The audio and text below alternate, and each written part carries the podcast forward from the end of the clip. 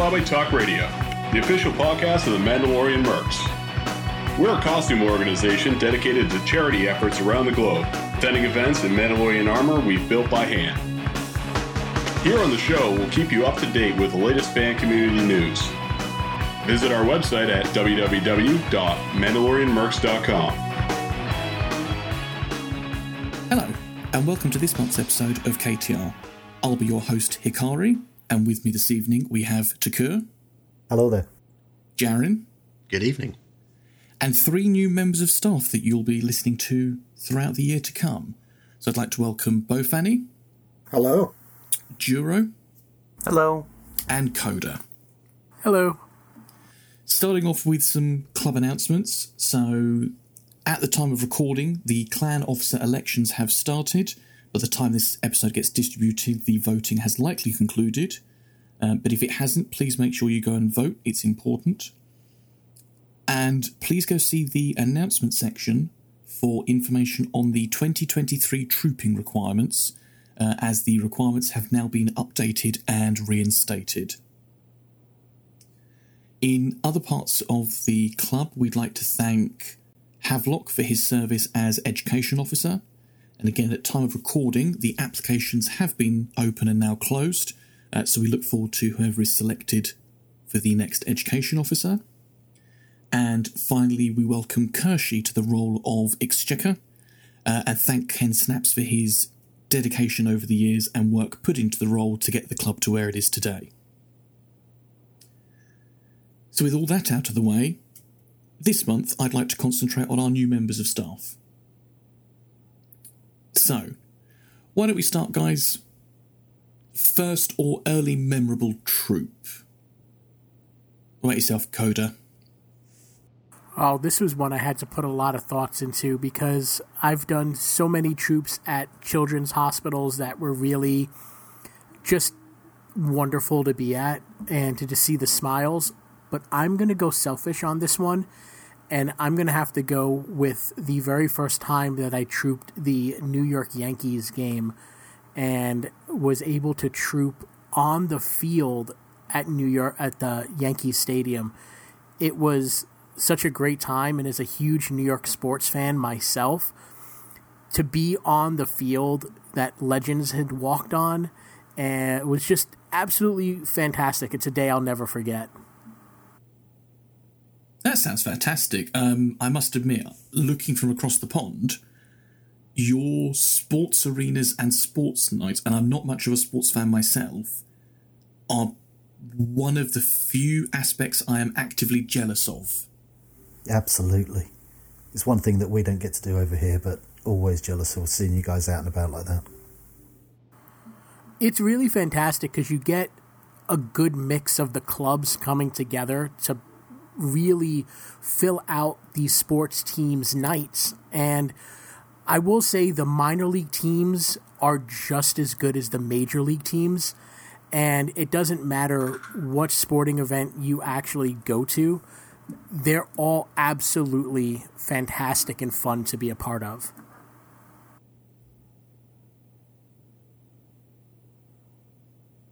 Okay.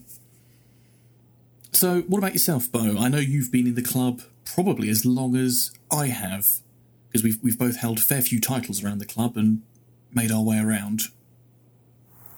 Yes, sir. Uh, for me, the most memorable um, troop I've ever done was a uh, Christmas Eve for a young man in emergency uh, care. It wasn't a it wasn't a children's hospital, uh, but it was a local hospital that had uh, just a small group of people show up for the, the young man who was going into surgery the next morning.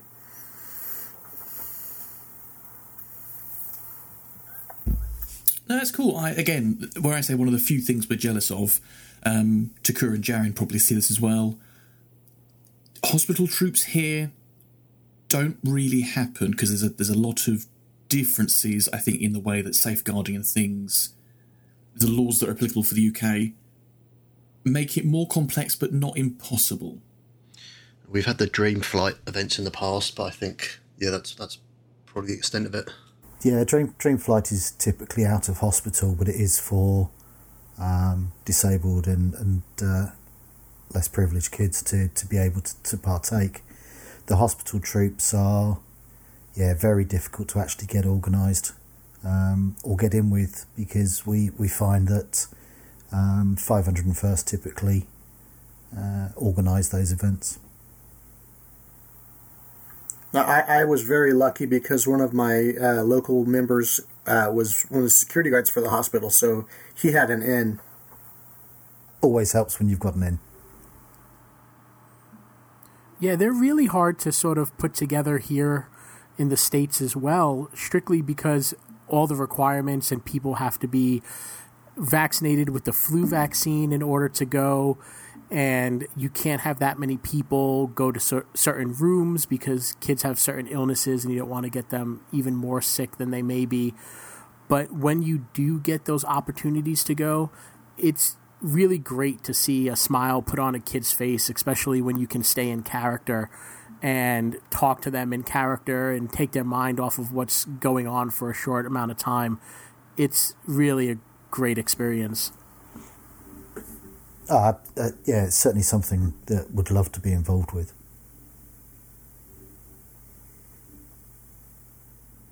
And that just leaves us with Juro.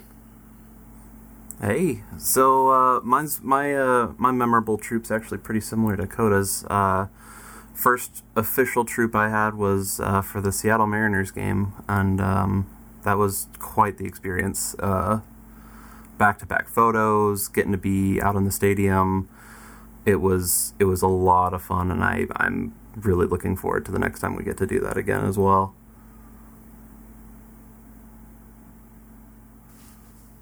That sounds good. I've I've been doing a lot of thinking about this for myself because there's a couple of troops that stand out. Um, but I think the one that I'm going to talk about is the I got an opportunity to go, I think international, um, to visit some friends down in Duxton for Spain.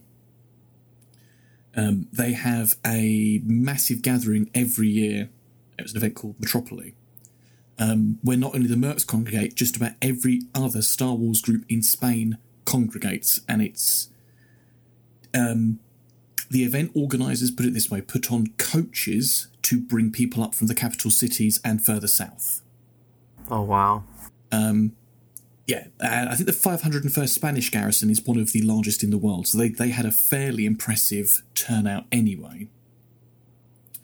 Um, but it's like this event is the is best described as a hybrid between a Comic Con during the day and like a celebration during the night.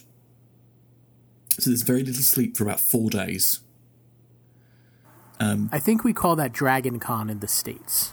Yeah, I've never been to Dragon Con, but from from what I hear of the stories, I I felt like I got the Spanish experience version of Dragon Con.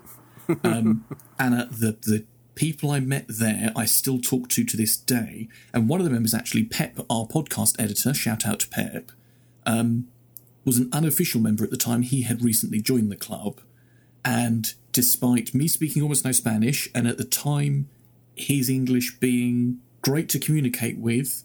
Um, there were still times that, even though I couldn't fully understand what we were talking about, he bent over backwards to make sure we felt accommodated and looked after.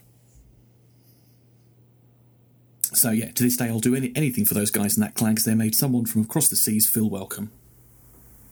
That's the way it should be. Yeah. Mm, yeah. So, what about yourself, Simon? Because I, I know by the time that you came to Troop, I was already out there doing it, so probably got some early crossover. Yeah, I think um, if you're talking memorable troops, like there's there's two that I would normally pull, and that would be my first Legoland event. Yeah. Um, my first time in armour at Legoland, where there's possibly about 300 costumers and 21,000 attendees at the park. Um, and standing there looking down at possibly several thousand kids charging at you. um, I'm not sure who had the biggest look of trepidation. Well, you couldn't see mine because obviously it was under the bucket. Um, but when the kids were held back, they were all a bit wary. But as soon as the gates were open and they charge in and they could see a squad, well, several squads, there was about 12, 14 Mandos in armour. Yep. And they just charge in and they love it. Absolutely loved it. Just to see the look on their faces that they are upfront and personal with characters from Star Wars. Um, for me, I think the, the second time I did it, a friend of mine was there with her son, and he had no idea it was me. And I just walked up to him, said, took his, told told him his name, and he's like, "How do you know?" Does my mummy have friends in Star Wars? and it's, it's, it's just the look on their faces and it's always the kid events that, that go like that. Because we've done i think the, the second troop has to be national space centre when we go to the national space centre again it's a smaller environment. It's not quite so um, intense on no the I'm, numbers. I'm with you there. That was yeah Well, was- being a space centre it wasn't a comic-con.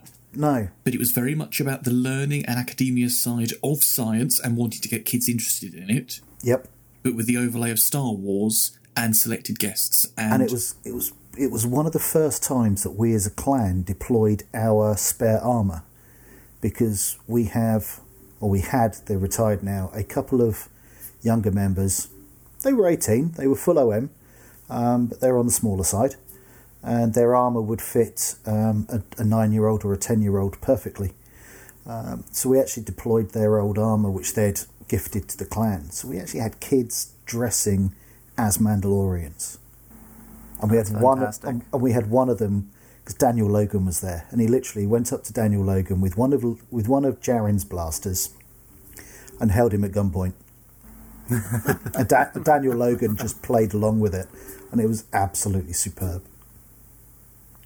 and and he was a very good sport. He he spent quite a lot of time out outside of his own commitments. He did come and spend time with the clan, take photographs. Um, I think we even ended up on his um, Instagram posts because again we inducted a An ally of the Mercs. thank you. I was trying to think of the term. Yeah, it was the first ally that was inducted. It's a is a gent called Matt Booker, and he's got one of the largest privately owned Boba Fett collections. Um, and he's also on a news team of his own, Fantha Tracks. And yeah, it was it was members of his own team that nominated him towards the Mercs because of his love for everything Fett. Um, and over the years has got to know Daniel. So again, Daniel came over to see him during that induction and spend time with us, which I think made it a bit more special for Matt as well. Absolutely. Yeah, they, they, they- we've we've had some good troops. We've had some really good troops, and we're we're starting to get them back now that we got through COVID. We're starting to get them everything programmed back in. So, Jaren, I, I heard you start talking when Takur was talking about Legoland, because I guess that must have been, again, one of your early troops as well. I think Legoland was yeah, that was literally my first troop. Um, it was a scorching hot weekend, and like with most of us getting out in armour for the first time, most of what I experienced was learning which bitch chafed. Um, but as as Takur said, it was it was amazing seeing all the the faces and the, the families coming through. Um, I think the one that jumps out at me, sort of memory wise, was probably the last big event we did before the COVID outbreak here. So it would have been 2019, November 2019. It would have what the last big Comic Con we did because it was Oh, MCM.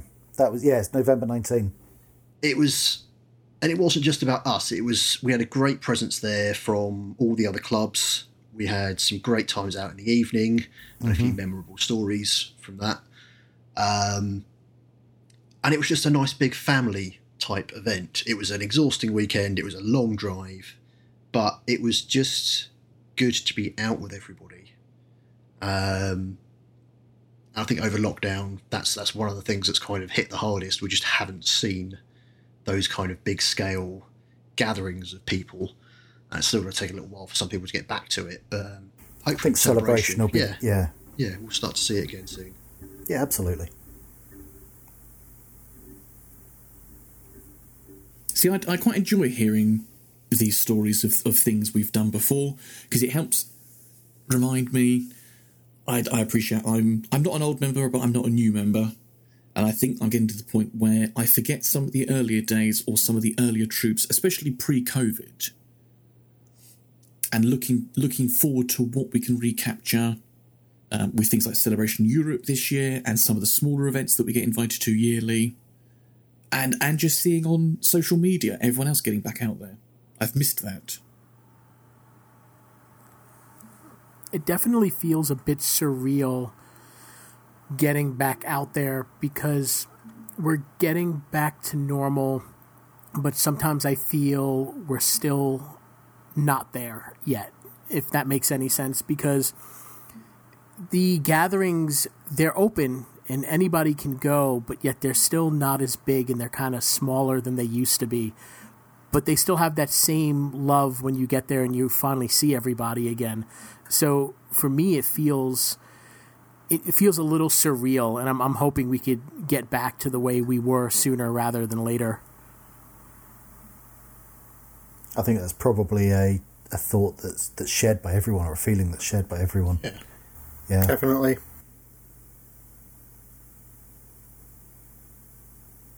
So shift, shifting the, the topic slightly here, now that we've we've had some nice introductory stories from everyone, um, I thought it might be fun to talk about the different things people have done in the club over the years. Um, sort of like a little bit of a history for our listeners on, especially our new members, but our existing members as well. Um, so, Takur, I don't know if you want to talk about some of the roles you're doing at the moment or Oh. you've done in the past and maybe Where even do you- thinking about how they have grown your love for the club or impacted your time at the club is probably a better way of phrasing that for you. I was going to say, where do you want me to start? Uh, I cleared in, what, December 17? Um, and by the following October, I'd taken on, at your request, uh, I'd taken on the role of Verilor within the club, or within the clan, I should say. Yeah, it's probably worth pointing out that at the time I was Alarad, Yes, Um, exactly. And it was and it was before the time that the Verilor and, and Roos positions were voted upon. I think it was the last time prior to the changes because uh, our first year you were elected into Alarad and then the positions were well you did a um, a CV request from all of us depending on what role we wanted to go to and then I think the year afterwards was when when the election started coming in so yeah I did what three years as Clan Verilor prior to to, to yeah three years as Clan Verilor, and during my time as Verilor, I also served on the PR and art teams. Um, Saz brought me on board initially, and then I worked with um, Darasum and JB Stuka. Um, I was the, the, the workflow manager for a while for the art team and um, helped resettle down the workflow and, and, and refine the process. Um, I, I, I think I, I left that because of some health issues, um, which would have been hmm, 2021, 2021. Um, I took on the role of regional Versol in Europe. Um, took took that for a year, but then when we had the political issues in, in, in Europe and the UK went through the Brexit process, I didn't feel it was fair on the members of Europe for me being controlling or me producing the merch in the UK and posting it on at their ex, at their expense. So I, I decided to to well, not I decided. We, the regional commander at the time, we we liaised, and actually the Magister and I swapped roles. So the Magister became the Versol. Which, which I think made a lot of sense because there really Yeah. was a sense of unknown at that time, especially Absolutely. with how our border would change, um, what costs would be involved, and yet no more free trade between the two. Yeah, and I, I, I wasn't think prepared it was to the put most that. sensible thing we did as a region. Yeah, I, I wasn't prepared to do that to the members. Uh, as far as I'm concerned, this club is my family. They've seen me through some hard times. Um, so I wasn't prepared to put costs onto the European members. So it, it was it was a fair exchange. So I've I've given my support to the Versol and and, and, and we've swapped roles and I'm I'm now the Magister. Um, on top of that, yeah, I, I this year when Celebration um, Europe was announced, Um, I think one of the first things I did was was drop uh, Mandalore a message and say, "What do you need from the clan?" Um, and I've spent the last what, eight months liaising with um, the Galactic Senate and the 501st, uh, building and redesigning our stand multiple times. Yeah, and it only take like eighty something days to go at this point. A, as as of the day of recording, we have 82 days until celebration. Just 82. Just, Just 82. 82. Yeah, just 82. and I'm not stressed at all. I'm lying through my teeth, but I'm not stressed at all. no, it's going to be a good event, but we'll talk more about celebration later. Yeah. So it sounds like you've had quite a colourful history, which I think probably leads us quite nicely into our next member. If I call upon Bo Actually, Fanny, I should say that I'm currently the Alarad for Vokchi. it is clan election time. I am currently the, elect- the, the elected Alarad for Vokchi, but by the time this uh, recording is done, I may not be. So if we throw over to Bo Fanny and we all buckle ourselves in, I believe you've had quite the, the colourful history across teams. Oh yes, oh yes. I became OM March of 2015, and uh, by the next year, I was asked to be a, a. Um, and at the same time I picked up Rusalor, I ended up joining the app team and tech team as one of the moderators. Uh, served on both those teams for three, three and a half years. Um, scared a lot of people um, that I found out later um, on tech team doing the moderator duties. Um, currently serving as education XO the, and on supply team customer service. And I have managed to uh, Finally dedic- achieve your goal. De- dedicate my time uh, to my clan as well, um, having served in uh, Alarad, Verilor, Rusalor for multiple times, and uh, as a Rukabur for for a, a year. So I, I've been around. Um, it's it's been quite an entertaining and frustrating and and and well back to entertaining again. So um, I, I like doing tutorials and things for the education team, and it's been it's been fun working on those. Yeah, because I must admit, in, in your history in the Mercs, we've we've crossed over quite a few times on mutual teams. Because again, when you joined the, the tech team back in 2015, that's that's the first time I joined tech and have been here since. Um, Right. but yeah, we've we've spent time together on things like the education team, and being Yes. up at XO now. It's it's quite a it's a very fun team. I found when I was working on it. Um, it it's it's difficult to describe at times, but the the coming up with guide ideas produces a lot of creative thoughts, and there's a lot of very creative people in that team that I get envious at times because my skill set seems to fall into documentation and making things read easy rather than having these wild ideas of yes that would actually be a really helpful topic why didn't i think of that there, there, are lots of great ideas, but not all great ideas end up being published because there's just not a way to do that. And, and formatting is, is an interesting in of itself, which is a very helpful task, a very helpful uh, thing that our members do, and it's one of the things that we miss you for. So. very kind to hear so throwing over to you Juro.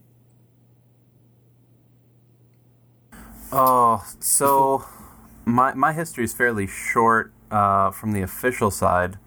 Um, I became an OM in June of 2022, um, but I've been working on my kit and been pretty closely interacting with uh, uh, with my my clan for better part of three three years at that point.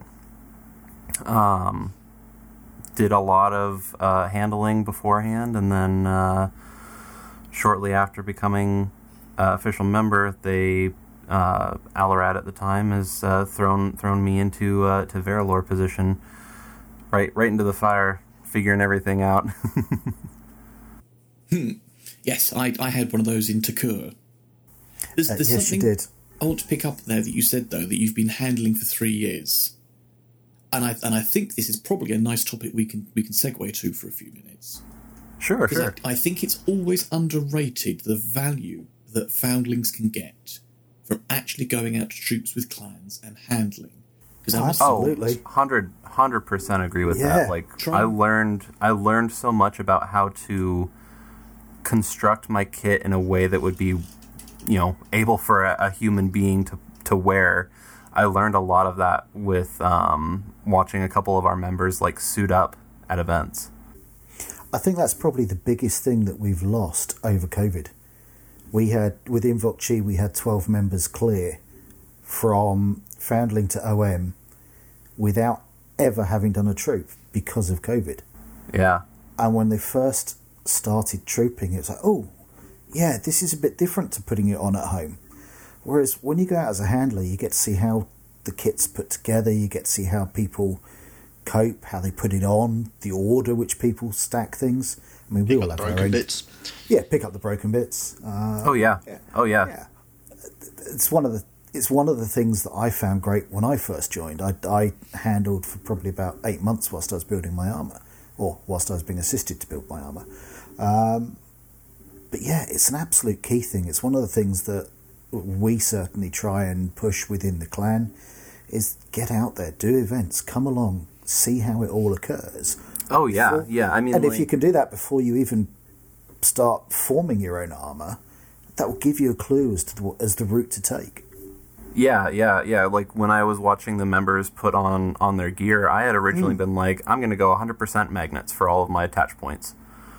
And then after after seeing people be like, no, no, no, no, magnets are good for some things, but you really like you'll want snaps or, or Velcro for different things. It, it shifted shifted my position on on how I'm doing everything. So Yep. I now have you know snaps, Velcro, and I think I have a couple of spots for for magnets, mostly just for holding like weapons in place in their holsters, sort of thing.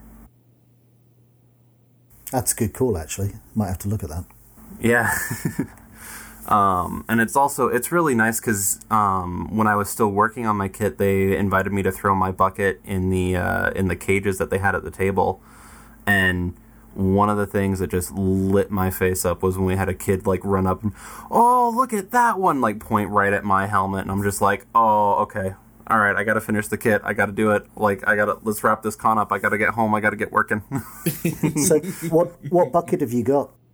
Uh, I currently have just kind of a, a standard, um, like modern grunt uh, bucket.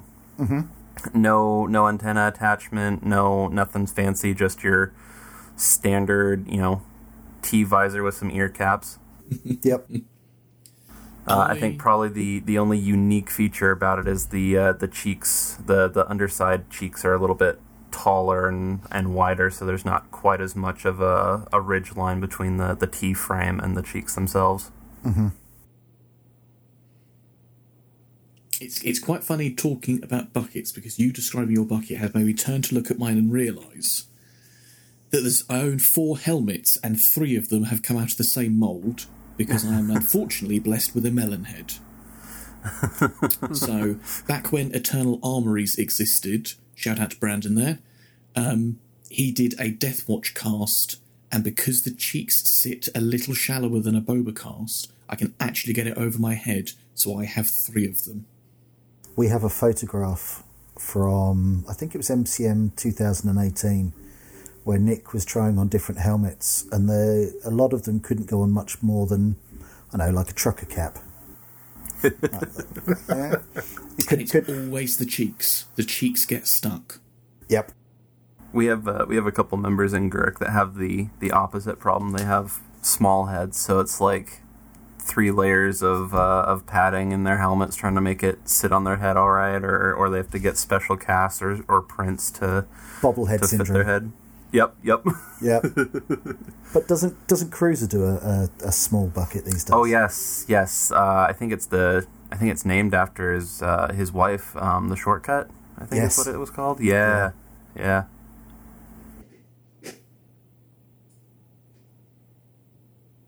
Yeah, I, I, I'm wearing a um, a stout from Stein Industries, but I've got the large one, which suits me perfectly. Um, in fact, you've not tried that one on yet, have you, Nick? It might be one I worth trying. haven't. No. No, the one I'm looking forward up to painting, which I still haven't got round to doing because it's going to be probably post celebration at this rate, is I was lucky enough to get on the Annihilator runs from Stormseeker Studios because it's big enough to fit my head.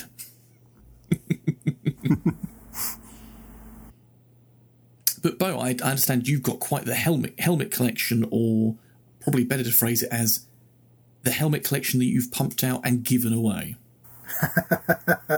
I have had quite a quite a collection. Yes, um, uh, I, I mold and cast myself, so when I get bored, I just toss a helmet in and, and do the thing. But uh, my current helmet is actually a Target Boba helmet.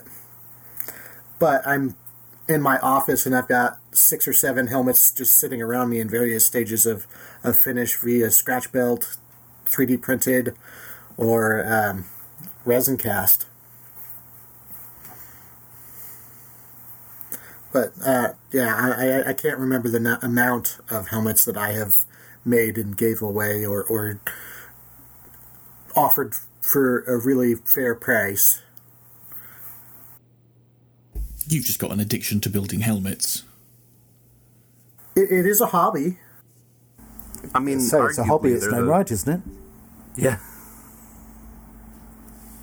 But arguably, helmets are like the most fun part of a kit.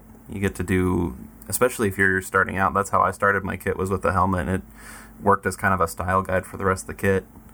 That's exactly It- what I was told. I first met the, the Mercs at Celebration 2016 in London. Um, and I was told if you get yourself a bucket, if you paint your bucket, give yourself your design. Even if you decide to go no further, at least you've got yourself a display piece. Exactly. Exactly. 100%. I tell everybody the same exact thing. Start with the bucket, and it sets the tone for your whole kit. Yeah. Because I can't tell you how many buckets I've had on my same kit over all my years in the club, and I would switch out buckets and go, nope, doesn't fit. Nope, doesn't look right. Nope, throws everything off. And it's all because I based it off of a bucket way back in the day Yep. and everything else I've put on just didn't feel right until I had one custom mo- um, modeled. Yes, that is definitely something that, that is a thing.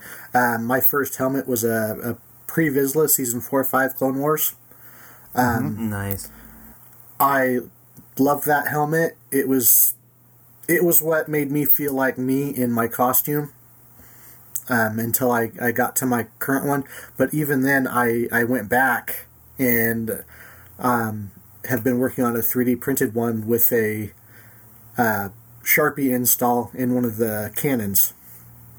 So the Sharpie sits down inside and the cannon comes off so that the Sharpie is, is uh, available if somebody needs to sign something. Oh, that's a, that's smart. a good Yep, idea. Yep. Hidden compartments, yeah. And I thought I was fancy just having mine hidden away in a couple of my pouches. My second bucket I had bought from Headshot Props, and I think after I got it all set up, my then Rusalor told me it wasn't approvable. And I was absolutely devastated because I'd put all this work into it, and it had tactical rails on the side and on the top. And I had to break down the whole bucket. Luckily, it was resin, so I was able to really hack away at it. But after I got it set up, I had so much love for it because I had to put all that extra work into it. It mm-hmm. wasn't until was it 2021 that I f- officially retired it, but just putting all that work into it really made it so hard to retire that bucket after drops and cracks and working on it for so long it really became like a staple of my my kit and I couldn't find another one to replace it until I had one made from scratch like it was I love it I, it's still on display in my house on my mannequin It's actually a good learning point as well. That if you've got foundlings out there listening in, if you're looking for a bucket, find something. Don't pay for it until you've confirmed it with your Rissalor team, or if need be, QA with the app team. Mm, 100%. Oh, yeah. Serving as Ruselaw for a time in the clan, there was nothing more heartbreaking as a Ruselaw when you know it's your job to go talk to foundlings when they turn up at the forum and they're really, really excited because they've they've seen social media, I will say, and they've gone out and bought all these bits and they've they've come to see us. And we're like, we're going to do everything we can to help you, but I'm really sorry, but we're going to have to change this and Yes. this. Def- definitely. Mm-hmm. and it's and it's definitely one of the things we try and instill the hardest in our in our foundlings that come, saying that we will help you with every ounce of our ability. There is no doubt about that. But please talk to us mm-hmm. before spending your money, because we don't want you spending your money for something that can't achieve your goal. Yeah, and that, it's heartbreaking too because part of the reason I had gotten the original bucket was because of the tactical rails on the side, and to have to sit there and cut them off, and it, it- it's really funny because as I was cutting them off, I cut too deep and actually cracked the dome in the helmet and the crack in the hole actually I wound up using it as an aesthetic to my kit, similar to like a boba dent, but it, it's not dented. It's literally a hole that's filled in with modeling mesh on the helmet, and that sort of became the staple on all of my buckets. Uh, but it's yes, definitely 100% double check always with any buckets because or any piece of your kit in general because it's it's heartbreaking when you get there and you're like, I love it. It's great. Here's what I want to do with it and you have to change your whole idea around. And the thing with helmets too is you have to take your time with them, or they will break or crack or chip out. Yep. Yep. Mm-hmm.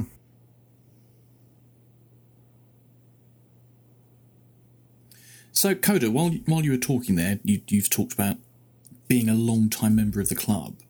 Um, so I imagine there's, there's been a few different teams or clans that you've helped out with. Because I think of all of the members here, you're potentially the member that's that's actually moved clans more than anyone. And again, that's that's something that I don't get to experience or won't really get to experience in the UK because we already cover quite a large area. So if we move, I'll still be within Two our federal borders. governments and five states. See, that's the equivalent of VOCG. Yeah, uh, to be totally honest with you, I have not done a lot within the club per se, but I've done a lot on the local level. Um, when I was with Falco, I was Alarod during the pandemic, um, and then I was Verilor before that. And with Rockerdon, I just finished up a year as Verilor. I spent a lot of my time working nationally on other clubs. Um, and my goal in the Mercs had always been to sort of help out locally because with Falco, it's a very unique situation here in New York because the state is huge.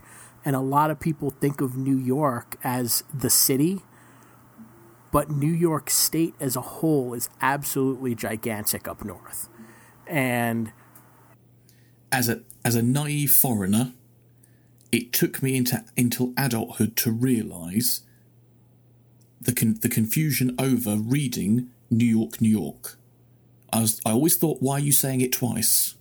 yeah, be- But it takes a long time to realise it's New York City, New York State. Yes, and it's what's even makes it even funnier is there's a, there's a lot of things that go down in New York. Like you have Manhattan, which is New York City, right, and that's New York, New York, and then you have Brooklyn, New York, and Queens, New York, and Staten Island, New York, and then you have Long Island, but you don't have Long Island, New York. You have you know the different cities within Long Island. So you have like Northport, Long Island. You, you know, it's it's really it's an interesting place. And then you go up up north, and you have Buffalo and Syracuse and Rochester and all these other places.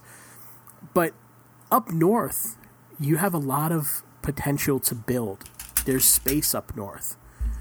When you get to the city and Brooklyn and Queens, everybody lives in apartment buildings. And as somebody who lived in an apartment building trying to sand and cut resin buckets and Sintra and spray paint within an apartment is quite possibly the messiest thing you will ever do in a confined space especially when using things that say have a well be in a well ventilated area.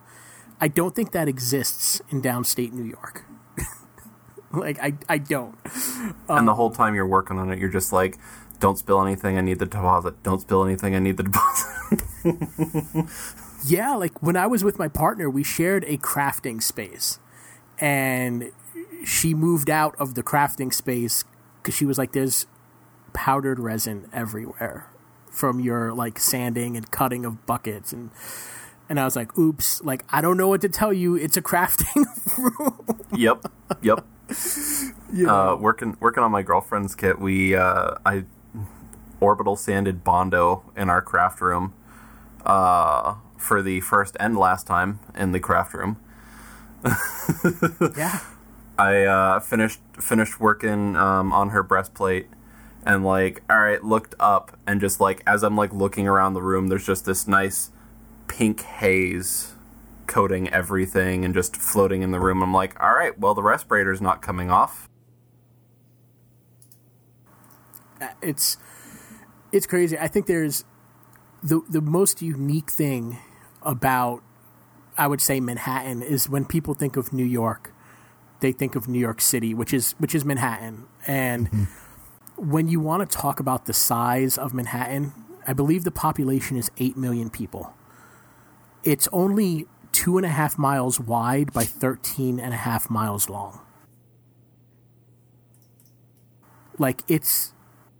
Yes, because I've seen this before with the comparison of the island of Manhattan to Darth Vader's Star Destroyer. yeah. Yep, yep. Be- because of the Star Destroyer being so much bigger, yet having a significantly smaller population. And again, that's one of the things that really hammered home how high rise Manhattan must be. It's it's quite an it's super impressive when you step back to Brooklyn or even on the New Jersey side and you look into Manhattan and see the dense population. It's it's insane. Now it's a little more spread out when you get to some of the outer boroughs, but it's still very dense. And the fact that you can even build a kit in the five boroughs is a miracle inside of itself. Because you just have no space.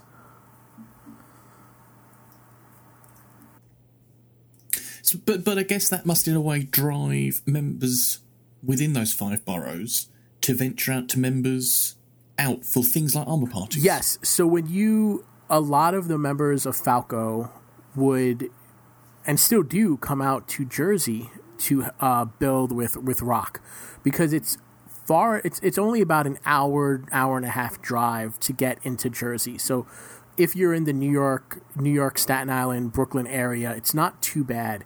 Uh, when you get into Queens, it's a little bit more of a hassle.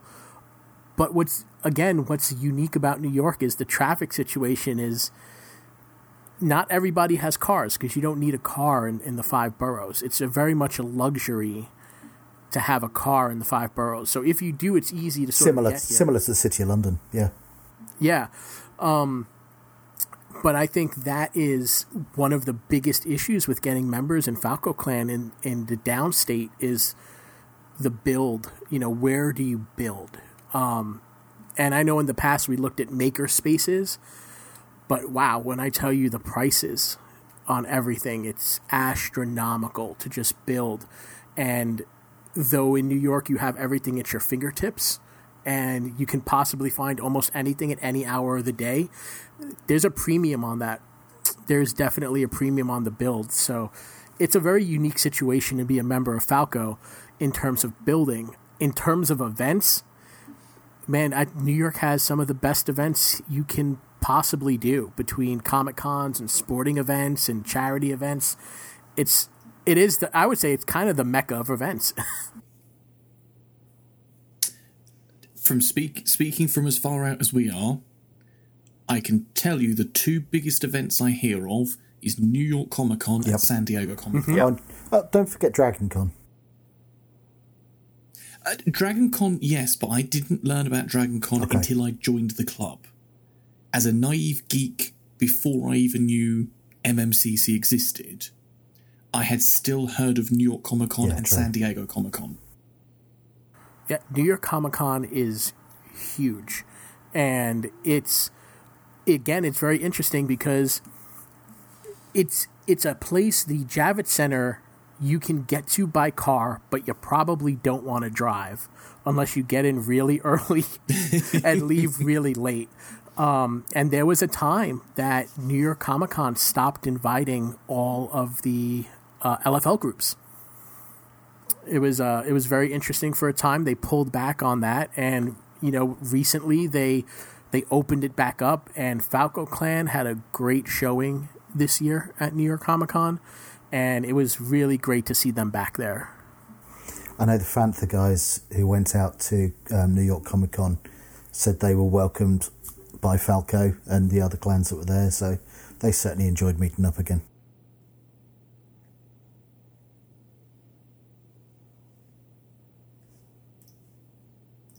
But I think all, all of that to say, you've you've moved around a fair bit, but the real importance there has been local dedication. And I appreciate that. My, myself, Bo, Simon, we've all talked about serving on teams at the club. But there's sometimes that I forget to put the onus on local dedication and people willing to step up for local roles. Um, because without it, clans Yeah, won't I- thrive. And if you don't have those local people really dedicated to what they're doing, you won't bring in I've new said, I've said it before. The Vokchi are my family. They are they, the, the clan is my family, and clan first, club second, was how I always used to view things. I still do to a degree, but to support the clan, I found I had to do more within the club, and that's the same for the region. It's the same for anything we do. But Yeah, it all have, uh, starts. It's all starts at local clan level. Yeah, I have a, a similar sentiment as well for for Gurrit Clan. I don't I don't think I would be as deep into the club if it wasn't for my you know my found family here with with Gurrick. I, I will literally say the former Alarod of Rockerdon clan is my son's godfather, and the former Verilor of Rockerdon clan is my son's godmother. So literally, we've we've literally become family because we've we've gone through the thick of it, and it it truly is amazing how close you can get with people. And I remember contemplating running for or applying for vice regional commander back in 2020 and really wanted to do it but decided not to because I didn't want to leave Falco at that time. I, I didn't know what was going on with the pandemic and what was going on, you know, with our membership at that time, and was just like, I can't. If I got this role, I wasn't ready to leave my clan, and I think that's why I've always chose to stick sometimes stick it out sometimes to the detriment of my own personal well-being to stick it out with the local clan um, and and and I'm okay with that personally you know so it's uh it's really it, it is family it, it definitely becomes family after a certain point Oh, absolutely. No question at all. So I think then, just left on our chopping block as such, uh, is Jags. I know you're currently serving in local positions. Uh, I certainly am. Um, I stepped up middle of last year to become Russelor for the Vokchi, Yep. um, and I'm hoping to continue that this year. Um, I suspect we're going to be rushed off our feet in the next three months, um, but we'll see what comes through the door. 82 days. Yeah. I can assure you from last celebration, yes, it will be. And this is a little shout out to the app team because it happens every celebration. It will happen with Europe too. There'll be a Yeah, rush so of I'm- applications. So I'm going to get hit on both sides there, as um, I'm currently just gone through training and I'm waiting to be assigned to one of the app teams. So uh, yeah, I get get all of it. um, but yeah, I think like you said, um, I've, I've I in the past have also worked on a, a fair few of the teams, but again during COVID, I, I took some time off and wanted to focus more on things locally. Um, I think we've got so many people, as you said, uh, we had a lot of members that cleared in isolation. Um, who've never Yeah. had the chance to get involved in any of the kind of like the family events or the educational events that we've had. And the, the last big one that we actually had last year was it, was it was amazing to see so many people together and building again. And I really want to get back to that local level. That was the clan barbecue, wasn't it? Yes, Yeah. Um, that's that's what really brought the club to life for me, and I'm, I'm looking forward to hopefully hosting a few this year once celebration is out of the way and people maybe need some repairs or they're motivated to build a new kit as well. All those new foundlings will attract. Yeah, I I've got, a, I- I've got at least I- two kits to fix myself, so only two. uh, it's four. But Yeah, I've uh, I started buying fabrics and materials for a kit too. I feel the need to craft again. I just I can feel the call. And yeah, it's there. I've I've got plans for another kit, so I I, I think that probably is quite in nicely then to wrap up with what our aims for this year are, and I think mine will be to finally do the third kit that I've been threatening Takur and Jarin that I'll do, and I think this year I really will do it. I believe it when I see it. Get sanding. Yes, I have a very big box of parts behind me that require filling and sanding, and I just haven't bought myself to do it yet. Cabinet scrapers help a lot with that kind of thing. Oh yes, I think for me, eh, there are some personal issues to fix before I get into kit issues because I've I've still got lockdown weight that has to go. I think that's that's my primary goal. Once that's there, I'll know better what actually fits me. Like one of my kits will then be retired. One's going to be parted out for display materials, and then I think my first kit's going to be rebuilt to post imperial. I've got some ideas. Yeah, I'm, I've got a uh, fixed list for my latest kit, so I shall be getting that sorted and, and finally getting that through app. Um, but the big thing for me is to get the clan and get the club through Celebration Europe. After that, it will be okay, where do I go from here? Do I do a post Imperial, a lightweight kit so I can travel with it? Um, or do I stick with what I am and just focus on, on getting the clan forward? and uh, expanding with fingers crossed all the new foundlings. Yeah, I, I coined uh, 2023 is for me is my motto this year, and I think definitely I'm I'm building a new kit. Although I don't know if it's going to be club approved because I spent so many years following CRLs, and I think I just want to build for me personally. So definitely going to do that and just sort of focus on getting my old kit just touched up here and there, and I think that's and trooping one a couple of times this year. I think that's really going to be focusing on my personal self for 2023. yeah, for uh, for my 23, it's uh, I have a couple repairs and quality of life items to fix on my my V1 kit, and then uh, all in those what 80 82 days, and then uh, then I think at that point I'll I'll really dive in on kit two and getting merch and whatnot going for for Gurk some more. Uh, if you've got any merch you can bring to trade, always open. Oh, oh yeah, I've been uh, I've been s- stacking up as much as I can. So Okay, so I think with that we'll move on to a bit of open Star Wars news topics. So at this point in the podcast, I just want to say we know that we've got various TV shows that have either just started airing, like The Bad Batch season two, or various TV and yeah, I think it's just TV things coming up this year in 2023. Um, Currently, yeah. it will be a no spoiler podcast. there will be a time where we do talk about these things, but it won't be in the same month that they're released. Just to give our listeners a chance to, to watch. We do the same thing locally in our clan. I'm sure there's many other clans that have got spoiler bans for X amount of time in their social media discussion areas.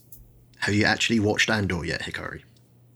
I have not yet got past the first episode of Andor. My yes, I will Watch get it. there. Hikari is normally the reason why we have a spoiler ban in the Vokchi. to, to be fair, it's the only thing that I haven't watched. That's true, but for, there was a period where you hadn't caught up with some of the games we were discussing as well. That is also true. well, on the topic of Andor, um, I saw a news article quite recently um, that someone had compiled the top 10 TV series that have been watched this year on Disney Plus. You mean 2022? In 2022, yes, sorry. Yeah. I'm still getting used to that change. Considering how late in 2022 it launched, I think it goes some way to speaking to hearing. I hear everyone else still talking about it. That it made it to num- the ninth most watched TV show across all platforms and genres and everything on Disney Plus. It's the only Star Wars in the top ten. I have to um, say, and I might get shot for it, but I preferred Andor to Book of Boba Fett. I love Fett. I grew up. Empire Strikes Back was my first ever film. I've been Fett fan ever since, but I preferred Andor to Book of Boba Fett. I think I'd agree there and trying to keep spoiler free. Absolutely. It didn't have a lot of the cameos and it kept the gritty feel of Rogue One. Um, and it was again much more down to earth. It wasn't about the big. It, all right, it was about the big stuff, but it was about what was happening to people day to day, um, and a much more kind of realistic reflection of just life rather than big crimes and bounty hunts and battles going on on the outer rim. It was just people trying to survive. Yeah, absolutely. It, it, it, it was almost like the open world of Star Wars rather than concentrating on key events. It was looking at the core life in the system. Yeah.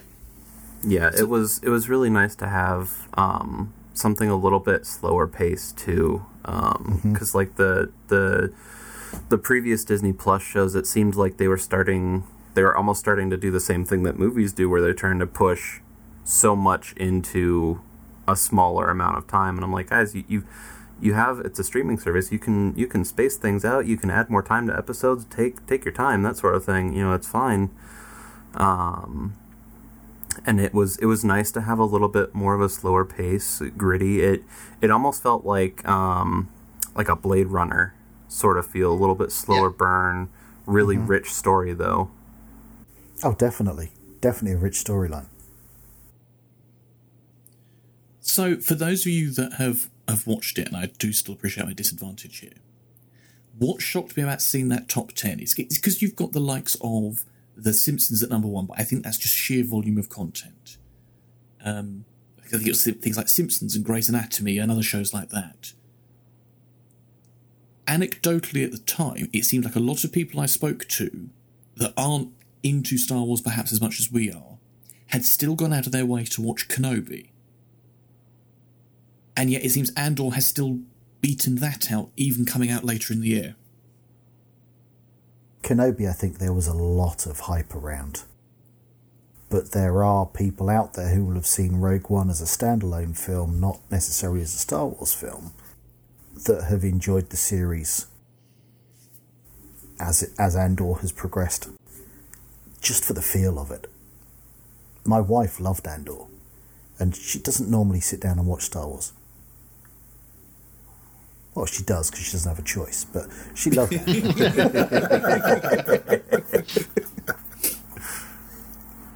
Yeah, I think Kenobi was a very niche show.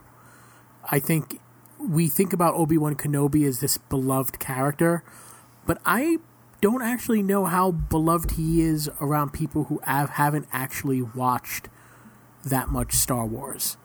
Because if you look at the way things are going nowadays, people tuned in to see The Mandalorian almost because it was the only thing to watch on Disney Plus back in the day.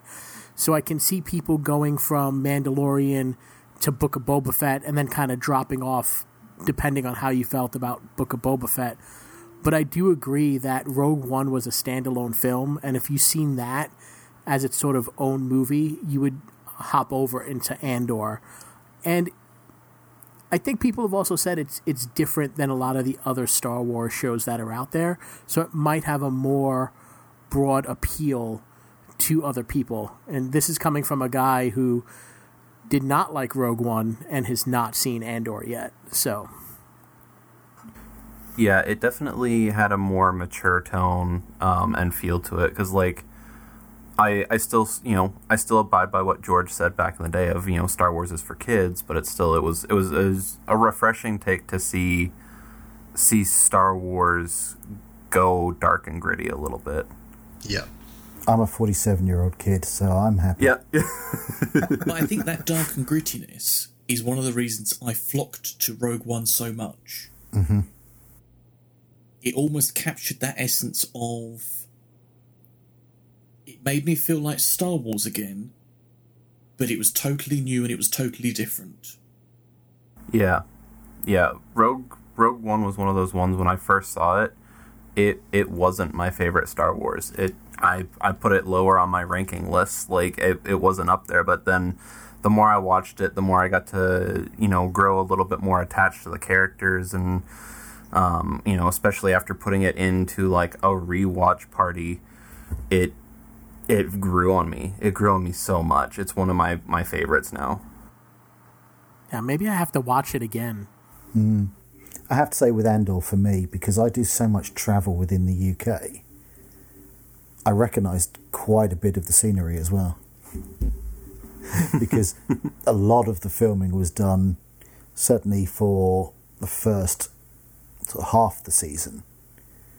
A lot of the filming was done either within 20 miles of where I live or up in Scotland. So there, there is so much that I can see as I go through it. I watch it with a different view now. So I've, I've watched the series and loved the series, but I now watch it again and it's like, Oh yeah, I've walked down there. Oh yeah, I know where that is. Yeah.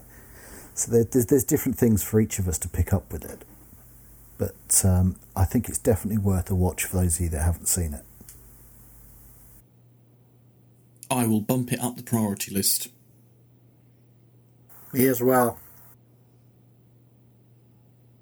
And it sounds like Code might be rewatching Rogue One if I pick that up during that talk there.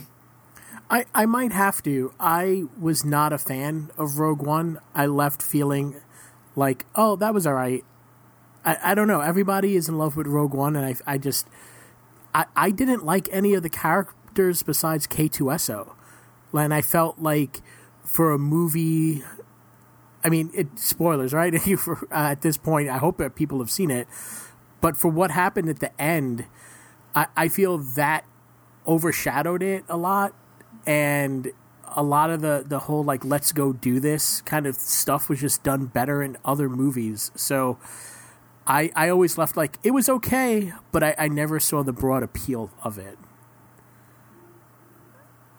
yeah i can respect so that. I'll have to watch i'll have to watch it again. It could just be my mm. mindset at the time. Only speaking personally i think one of the things i loved about it uh, that's that's that's pretty strong. I could appreciate how different it was in both terms of tone, storytelling, even the colour palettes they were using, compared to, say, The Force Awakens. Mm, hmm It's just like, yeah, this is a this is a totally new way of doing it. This is a totally different from the, the media we had been being given. Well, it, it, it's not totally new though, because the Gilroys took it right back to how George filmed in the first time first place.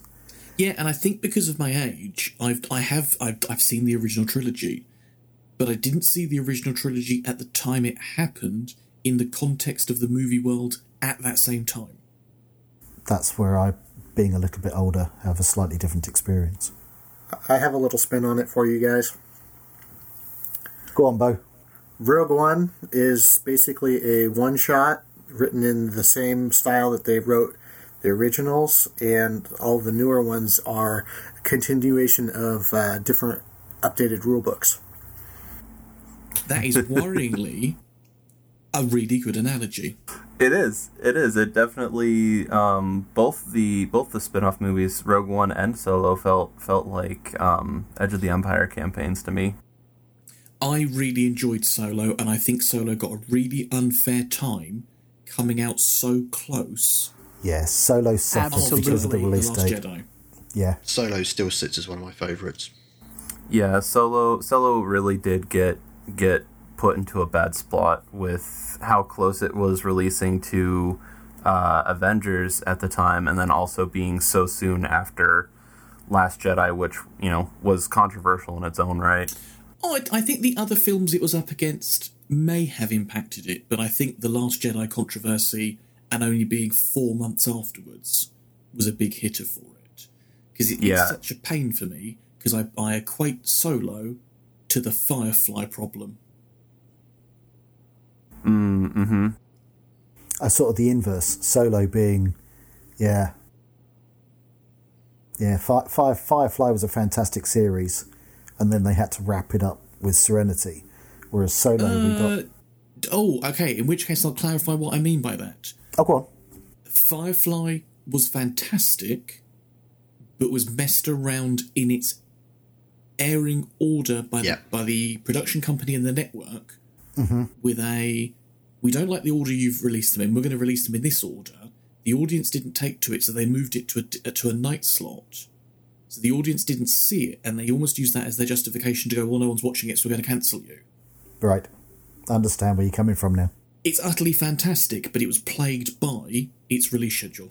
Yes, You see, and this is what I, this is my issue, and, and I don't know if this is true, but I I absolutely loved Solo, right? And I agree that it, it definitely the timing of it sort of messed when it came out messed with how it was received. But I also believe that it kind of messed up Kenobi as well, because I deep down believe that Kenobi was meant to be its own movie, and by putting it on Disney Plus, they extended it to make it a series, and that really hurt it. So I think the ripple effects of Solo within sort of the Star Wars filmmaking has this huge ripple effect throughout everything. Yeah, yeah, and I mean that that can that can also even be applied to um toward towards Book of Boba. I'm pretty sure most of it was re redone. I think they've thrown out the the script that they had had for for the Boba movie back in uh I think it was what 2017, 18 whenever they were trying to come up with it. Um, but yeah, I do I do think that Solo had some some pretty lasting repercussions throughout the Star Wars media realm.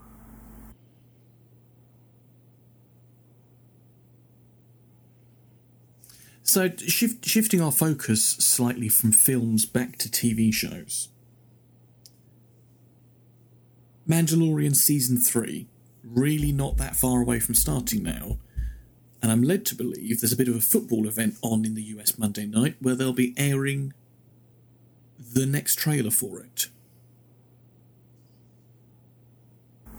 Yeah, I, I saw that uh, that news blurb because I was watching watching our team uh, unfortunately get knocked out of the playoffs uh, yesterday.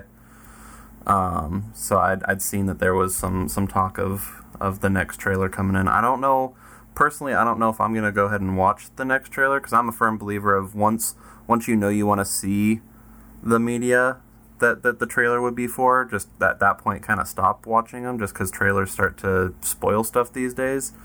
But uh, I am very excited for for everybody else. yeah. I, I'm- I'm a similar view. I watched the initial trailer, um, but when they start throwing up the TV slots and things for films, I start backing out. So Yep. I, I, I may may stand back from this one. My football team is out of the playoffs. Their season had ended before it even started. So I probably won't be watching Tom Brady because I can't stand the guy. So I'll just catch it on YouTube as soon as it airs. I will probably watch it um, because history has taught me if I don't, I will open social media and see bits of it anyway. So I may as well enjoy it in high definition as Lucasfilm intended me to see it. Just That's tell me if there's anything I need from the trailer for celebration. I will do. All the things. I, I do have to say, I think Disney does a really good job on their trailers in not spoiling too much. I I think Marvel does Marvel does spoil a lot in their movies just to get people to really go see them. But I think I, I think Disney does um uh sorry, Lucasfilm does a really good job in sort of putting just enough in there to make you want to watch and then throw a couple of curveballs. Oh yeah. I, I don't know if I fully agree with the Marvel point there. They they definitely put more in than Lucasfilm. I, I won't disagree with that part.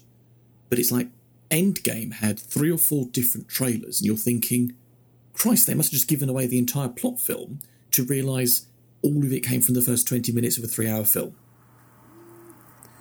Yeah, but then you get Spider-Man: No Way Home, and it's it's like, hey, surprise! Guess who's in the movie? Yeah, fair enough. What I will be interested to see, and it's probably not the deep dive for now, is what Marvel do moving forward with their trailers, given some of the at least attempts at legal controversy surrounding them at being misdirect, uh, misleading. well, that was like mm-hmm. with the whole Hulk thing, right? Where Hulk was in the um, Endgame trailer, and then he wasn't in the movie, right? Hmm. Ah, yeah, that's that that that's looking at another court case that's been going on recently outside of Marvel, though, as well, isn't it? Yes. Yep. It's like the Doctor Strange trailer um, showed things that when you watched the film, and I'm going to say it's been long enough now, without giving spoilers, but it's spoilers, the characters shown in the trailer are not the characters that end up in that same scene in the actual film. But if they had have used Yeah. the characters that ended up in that scene, it would have just given away the entire film. So I totally get why they've done it. Yeah, and I mean it's it's very interesting, especially like the age of film that we're in, where you can just easily put in a shot that's just not in the film. I mean, going back to Rogue One a little bit, like look at all the trailers that were were for that, and look at how much cutting room floor footage made it into those final trailers. Mm. Well, that's also because it was rewritten too. Oh yeah, Yeah, so I think that it's it, it is somebody who's worked in the film industry. It, your film is made in the editing room. Like you could have so many different ideas of what you want to do and what you shoot, but it really comes down to the editor and the director at the end of the day, where the, where the film sort of like builds its luster. And with Rogue One, I, I really want to know how that was supposed to sort of go and, and what the original cut was, just because I want to see what those scenes were supposed to tell because they were so where they were cut, it was like I couldn't tell. And sometimes you can tell when you see a scene in a in a, a trailer that's not cut in, into the movie. You could be like, "Oh yeah, I see where this and why it was cut, or it's on the DVD extras." But in in Rogue One, I, I couldn't tell, and and that I'm really curious about. Think wasn't there a case where uh, was it the the Last Jedi, the royal premiere, and someone had to someone from the cast had to go and to explain to the two princes that the cameos they'd had filmed wouldn't actually be in the premiere. That was yes, yeah. But it wasn't. It wasn't just them, was it? It was. It was half a dozen sort of quote unquote celeb cameos that also hit the cutting room floor along with the the princes. and that's mm-hmm. probably why. No, no, knowing who the cameos were. And yet Daniel Craig got kept in. Ah, Force Awakens. That's true. well, and it's all you, you can't you can't cut out James Bond, right? No, as Simon, as I've just confused the first two films. But you're absolutely wasn't, right. yeah. You can't cut out James Bond. No.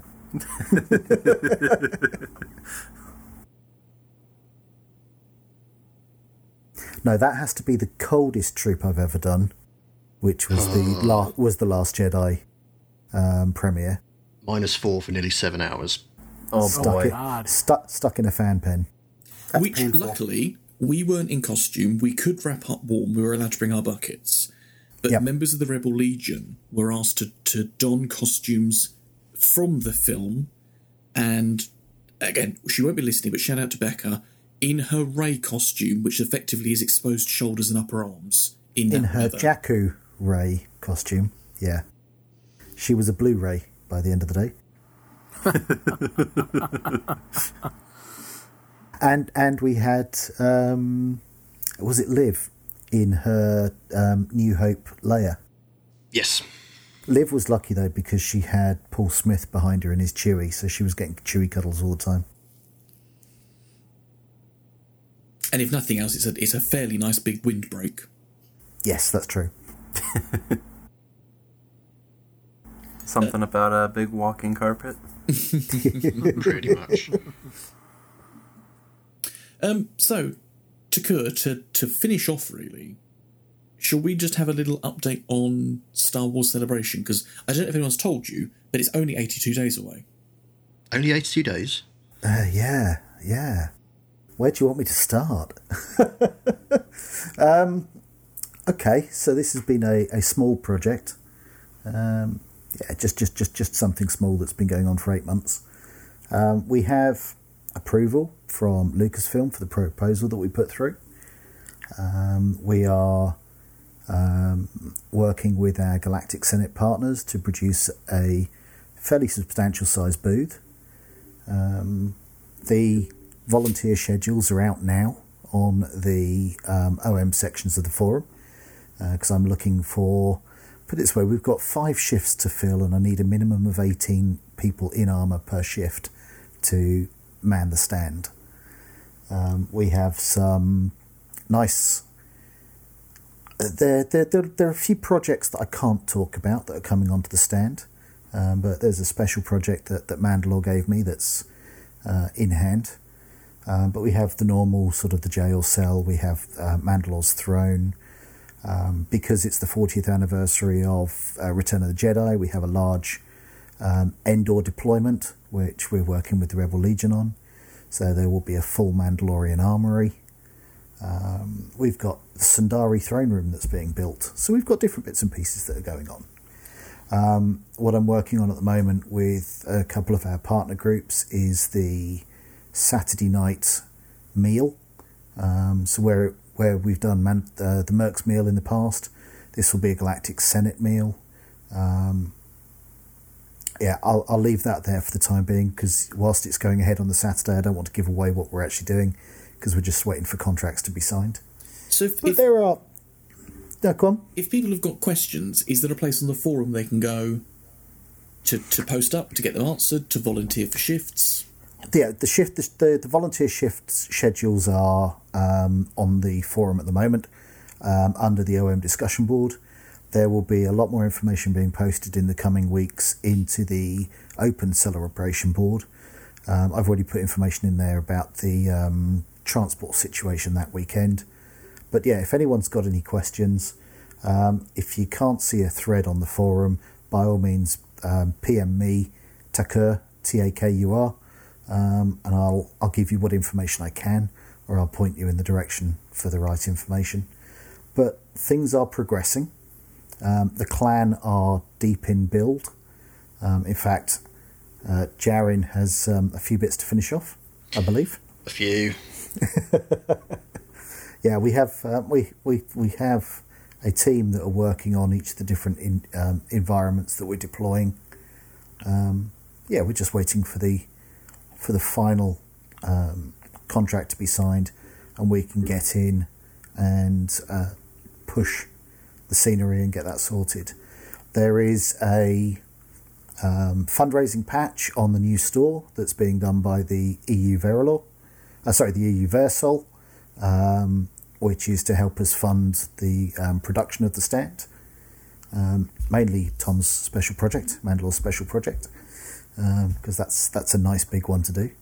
Um, but there will be other other things coming along, I believe, from discussions with the quartermaster. Um, but yeah, more information to come. But we are deep, deep, deep into getting the final set sorted. That's excellent to hear. And I suppose if if we get the uh, similar questions coming in, it will help the Star Wars Celebration team build up a bit of a Q and A. Yes, absolutely.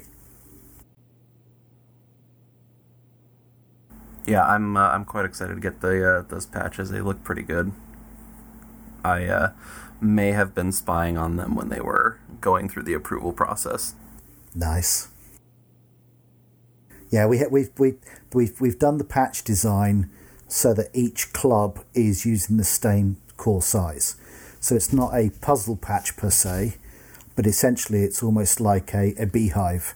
The patches will all be 80 millimeters in hexagon on, from flat to flat, so that you can collect as many from the different clubs and, and have them laid out however you like.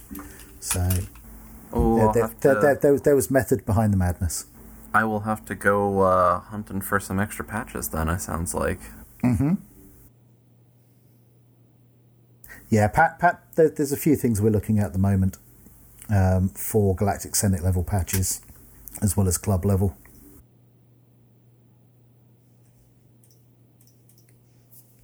Well, thank you for the update there, Takur. That's been very helpful. I'm, I know I'm certainly getting excited for it now. It is actually officially being saying this year. I, I, I have been excited for it. I'm, I'm just trying to temper myself at the moment because it's a difference between fear and excitement, um, just because of how close we are to the event.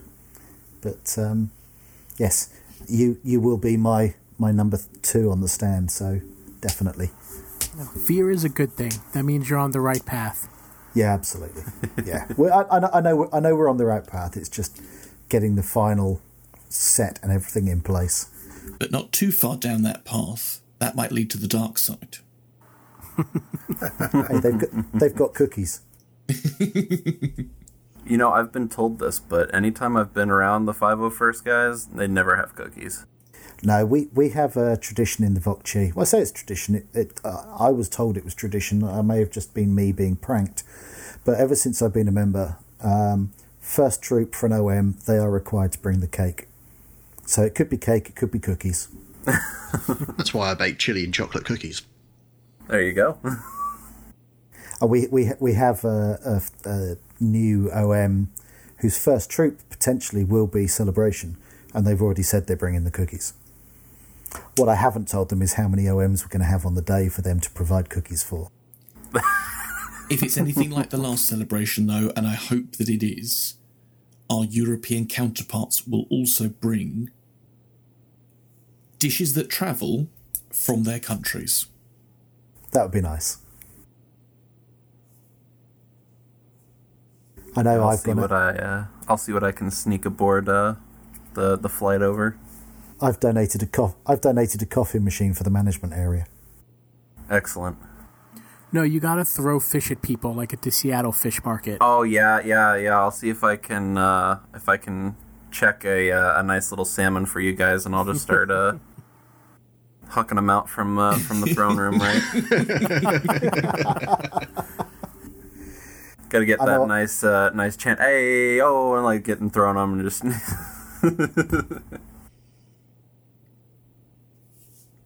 Just watch out for the Saber Guild knocking it back with the lightsabers.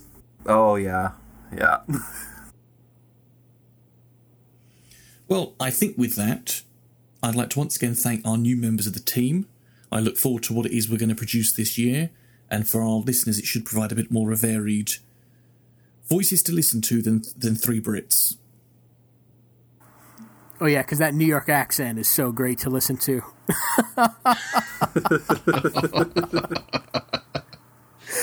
Is that the uh, that's the next accent to get canonized, isn't it? I mean, we got we got Boston and uh, what was that? The almost Celtish. We've got Kiwi. Yeah. I'm waiting for a true New York Star Wars character. I'm, I'm waiting for it.